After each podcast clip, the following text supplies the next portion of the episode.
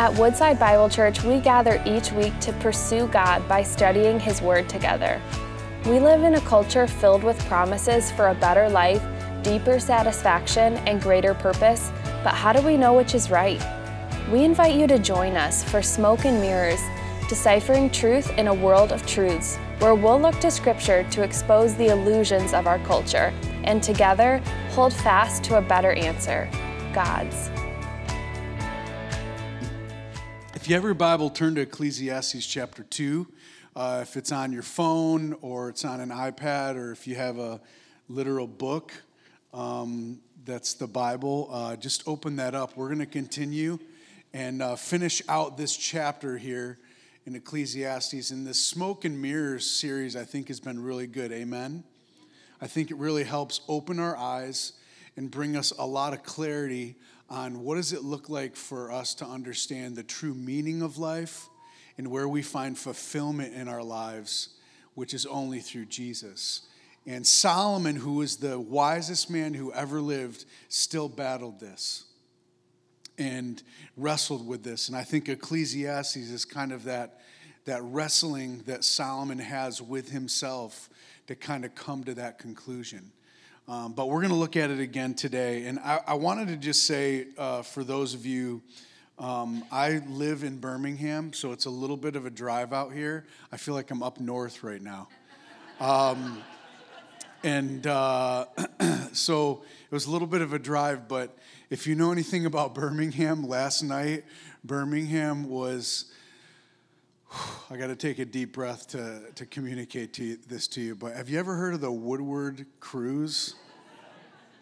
Um, I, I never realized in a million years, I've never been to it, but I live on the 14th floor of an apartment that for yesterday, all day, from early morning to late at night, all I heard was rubber just being laid down on the street. And um, it was quite the sound. Um, I, I didn't know there were so many different variations of rubber when people peel out. It's the sounds are so different, but they're so annoying. Could I could I say that? Um, but I know some of you own you own cars, or you were even there, and you love that whole world. But I went outside for a little bit just to go check things out, and um, I wasn't out there for long. But I went out there, and um, as I was preparing, taking a break, I went out and just kind of was looking around and just checking out some of the vehicles. And one of the things that struck me is um, I love the old cars, which are really, really cool. And some of the old vehicles, and then all the wild and different vehicles. There was a car flying down the road that was an upside down van with tires. So let me say that again. It was an upside down van that they had put tires on the top of the van, and they were driving a van that looks upside down, but they're driving it forward. I don't know who in their mind had that idea, um, but all these different crazy cars and these old cars. And then I like came up and saw like some of these new ones. You know, like I don't even know all the terms. I think there's cars called Bentleys and uh, Alfa Romeos, and I think this one was like a Maserati, and it was really, I mean, it was like paper thin to the ground. And I remember walking up to it, and of course, the, the, you have to pop the engine so that everybody can see what's inside as well as outside, and that makes it even look more cool. And um, so I walked up to it, and I was just sitting there looking at it, thinking to myself, how much does this vehicle cost? Like, how much does it actually cost to own this vehicle, let alone lease it? And then I thought about my little Ford Bronco. I was like, man, if I pulled my Ford Bronco up to next to this and popped the hood on that, people would laugh and then they'd go over to the other vehicle. Um, we live in a culture that is so driven by material things. Would you agree? We live up, we wake up in the morning from the time that we're awake in the morning to the time that we go to bed. We live in a culture that screams that materialism is the ultimate, ultimate goal of life. To get as much as you can, the most expensive things that you can, as long as you can in your lifetime. And today we want to look at God's word and actually like see Solomon as he continues this discussion with himself and kind of coming to this conclusion that actually God, of all people, is generous. God is generous. And ultimately, the richest things that you can have are found in Him, not in a Maserati. The funny part is, I would love to meet the guy who owns that Maserati to just see if actually he is totally satisfied with that vehicle. Something tells me he would probably want to go faster, he'd probably want it to look better, or he'd probably want another one. And that's what we live in today. So, Ecclesiastes chapter 2, we're going to be looking at verses here, 18 through the end of the chapter.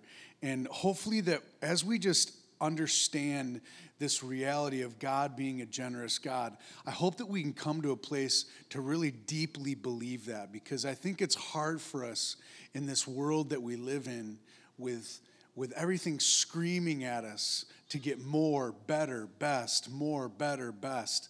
The constant screaming that we really don't believe God is gener- generous enough with us. Or that we feel, God, yeah, you are generous, but I actually want to help you in this generosity to get what I need.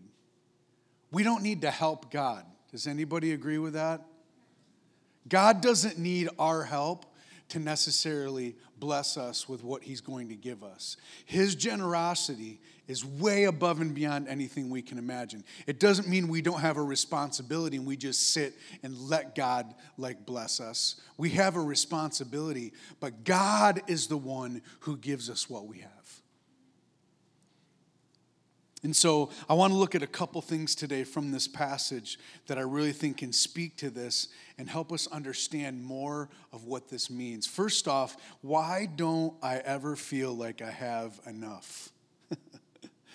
This is the question of the world that never can be answered. But in verses 18 to 23, listen to what Solomon says about this very thing. In verses 18 here, it says, I hated all my toil in which I toil under the sun, seeing that I must leave it to the man who will come after me. And who knows whether he will be a wise or a fool? Yet he will be master of all for which I toiled and used my wisdom under the sun. This also is vanity. So I turned about and I gave my heart up to despair over all the toil of my labors under the sun, because sometimes a person who has toiled with wisdom and knowledge and skill must leave everything to be enjoyed by someone who did not toil for it. This also is vanity and a great evil. What has a man from all the toil and striving of heart with which he toils beneath the sun? For all his days are full of sorrow, and his work is a vexation. Even in the night, his heart does not rest. This also is vanity. I mean, what a sad, sad commentary to hear from Solomon after he's done all of these things he has worked so hard. If you go back and look earlier in Ecclesiastes, he wanted every, he, he said, I got everything that my heart desired. I went and got all of it. And he comes to this place where in verse 18, his first two words are what? I hated. Man, how sad to get how sad to pour your life into all these things building gardens and watering them and having servants and having all of these things that the world would look at and say i would give anything for that. And here he said i hated all my toil in which i toiled under the sun.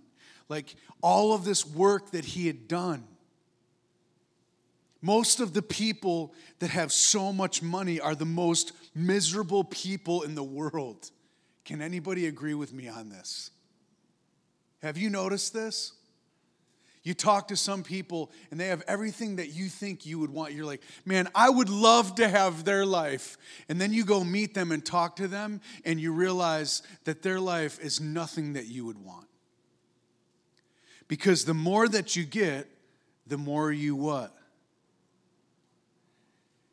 And the more you want, then you get what you want, which means then I got to have more.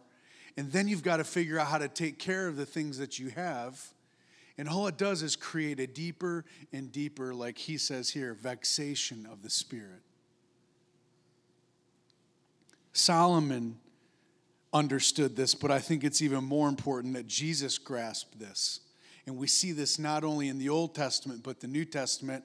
And I want you to see what Jesus says in Luke chapter 12.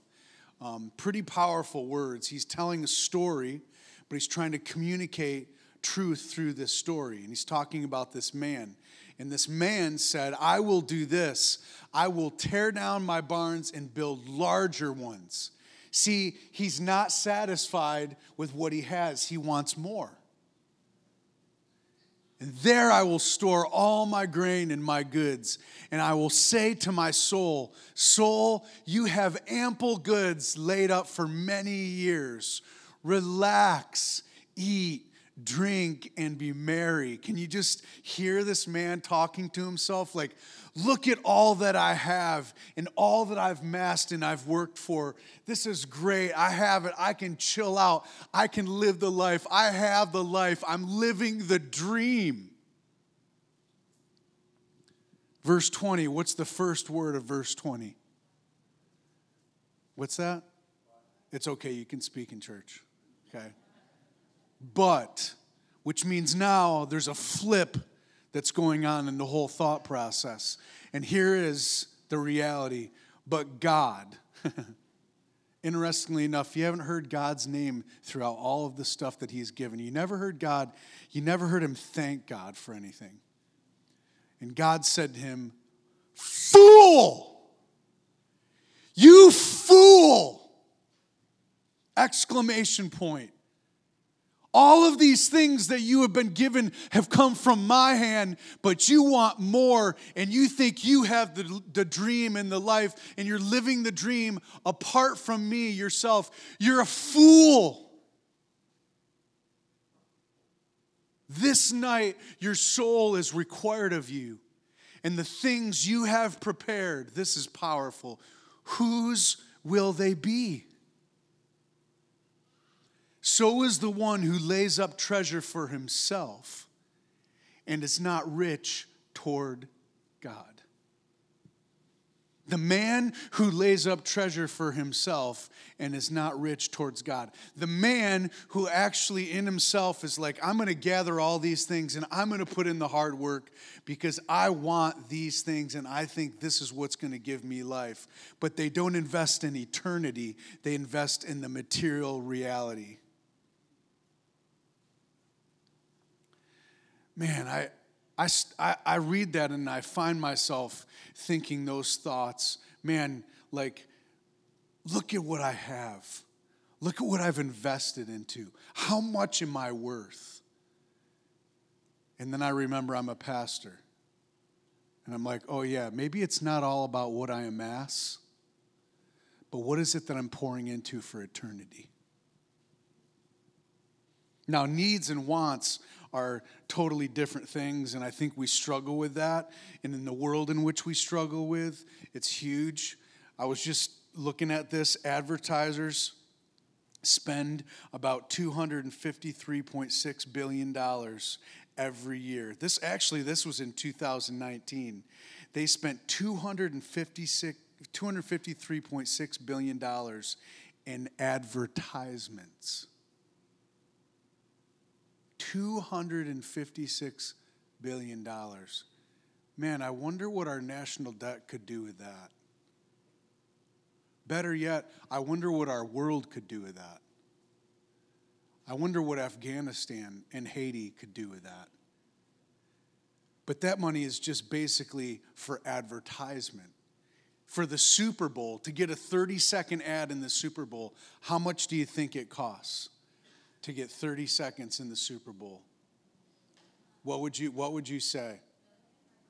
A million, four million, 5.5 million dollars. For 30 seconds of really, if you've noticed these commercials, of just hilarious, dumb stuff. That's the part that drives me. If I was a company and I'm paying, okay, $5.5 million for 30 seconds, I think I'd want to just stand in front of the screen and say, Buy this, please. But no, you have like places like Doritos. Doritos. Have you guys watched the Doritos commercial? It doesn't mean anything a guy goes into a kid goes into a cardboard box and he, he, there's a young man outside and then he comes out of the box and an old man happened to walk by and he, and he was in time travel and he's like it worked. Beep, $5.5 million the world what it's trying to communicate through all of these things is that it wants you to see that the things that you now want become things that you need. See, the transition from want to need is huge. What we need to live is food, clothing. Someone in the last service said water. That's really, really important. Transportation, probably. We need these basic things to exist. Our wants, though, are well, I got to have the best food. Uh, I got to have the biggest house, got to have the nicest car, got to have the nicest clothes. And the reality is, those are just wants, those aren't needs. But culture will push on you and actually take these things to push you from wants to needs. And it's a slow drift that we find ourselves in, where we might have a heart that realizes this is all I need and what God has given me, I'm so thankful for. And then in the reality, we realize, oh no, I've actually drifted to where I'm not thankful for what I have and I want more. The word vexed, we see here at the end of this passage where Solomon is communicating all of these things and he says, For all his days are full of sorrow, and his work is a vexation. See, what the thing that was just plaguing Solomon's heart, and he even says there at the end, even in his even in the night, his heart does not rest. Even at night, Solomon was wrestling with this reality that he could gain all of these things and amass all of this wealth and invest in all of this stuff. But the reality is, someone else was going to take it when he died. Do you realize the reality that all of the things that you can put your life into are only going to exist with you as long as you stay alive. And I, I hate to tell you this, but today you're another day closer to the end of your life.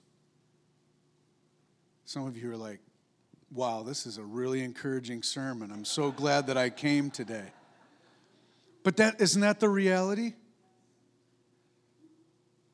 We're one day closer. So, at the end of our life, what is it that we really want to see left behind? What's the legacy that we want to be living? And that's what I love about Jesus. He communicates to them and says, This man built up all this stuff. What he didn't realize is that his soul was going to be required of him. And God was going to say, Guess what? Your life is over now. What did you really accrue? What is it that you really had? And how did you invest in eternity and see the reality of the needs of your life versus the wants of your life?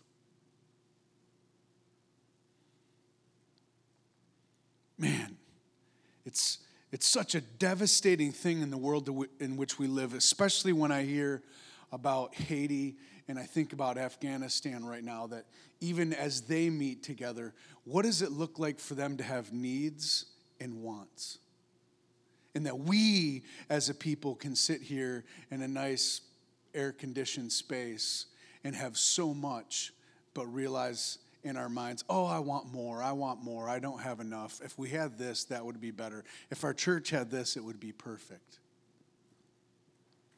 Secondly, I want us to see that God shares bountifully with his people. He pours out and gives so much to his people. Verses 24 to 26.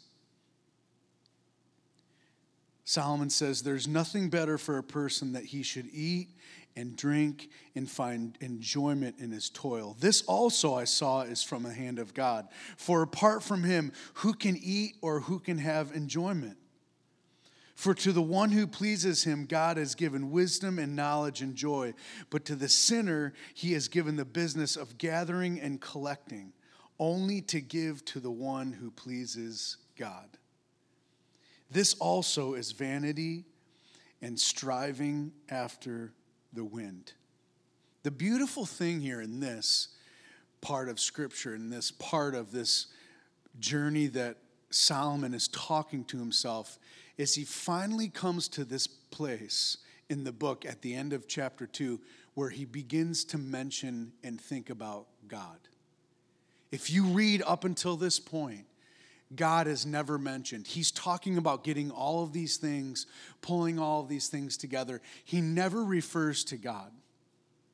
He never refers to the resources of God. He never, he never like refers to thanking God. All he has in his mind is about getting, getting, getting, getting, getting, and never understanding that everything that he has is from God. He says here, there is nothing better, verse 24, for a person that he should eat and drink and find enjoyment in his toil. This also I saw is from the hand of God. The reality is that instead of us living life for something down the road that we might never see, is the simplicity of living in the moment that God has given to us to enjoy. And I mean, you have to understand, Solomon was the wisest man who ever lived, and he didn't get this point until the end of chapter 2.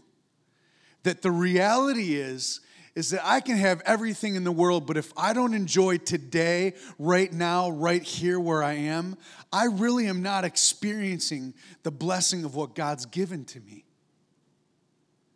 The blessing that God's given to us is the reality that I actually can be here in this moment alive. That I woke up this morning and I saw the sun kind of creeping through the window. That I actually have breath in my lungs. That I can breathe.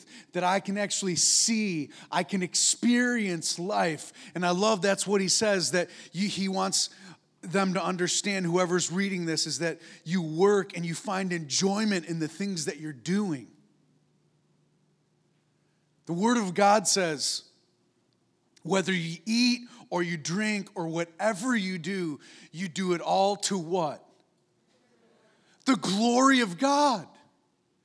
See, that's the moment we live, the moment we live in today, right now, we give God glory for. We don't talk about, well, God, yeah, I'm not really happy with today, but at this week, if you can make this deal go down, man, I'm gonna live to your glory so much. And God's like, I don't want your glory in a week, I want your glory today. Can I get an amen in the house? Some of you are like, oh, I don't like that, man. I want that deal to go down this week. What if you don't get to that deal? What if you don't get that thing you want? What if, what if your soul is required of you earlier than you think it will be? That means today, in this moment, while I live and breathe and have my being, I want to say, this, like Solomon, is a gift from God. Adam and Eve are per- perfect illustrations of this. They had everything they could ever want or need, and then some. They're placed in an amazing garden, and God would come and walk with them in the cool of the day. But there was one problem, and there was one thing that they didn't have, and what was that? It was that one fruit from the tree of the knowledge of good and evil. And they had everything in their souls but that piece of fruit. And sure enough, what do you think happens? And then God comes to walk with them in the cool of the day, like He did every day. And man, when I think about that, I just picture the brokenness of the heart of God coming to meet with those that He created in the cool of the day, and he, they're not there. And He says, Adam and Eve, where are you? Now, do you think God didn't know where they were? He knew exactly where they were. But the reality of his heart was so broken because he realized because they went after the things that they thought they wanted, they needed, but really they wanted, that question was asked Where are you? Maybe that's the question God's asking us today. Where are you? Where are you in this midst of getting more, of accumulating more? Where are you in this reality of do you see the world as a materialistic thing that I've got to get as much as I can or the time that I'm here? Or do you see the world through the eyes of Jesus where it's like, I need to invest in eternity? I actually need to be rich towards God, not myself. It goes on and it says in verse 26 For to who one pleases him, God has given wisdom and knowledge and joy, but to the sinner, he has given the business of gathering and collecting only to give to the one who pleases God. Now, some people take this verse and they kind of mix, mix they miss communicate what's going on here. It doesn't mean that if you please God, God's going to give you everything, and the people that don't please God are going to give you their stuff.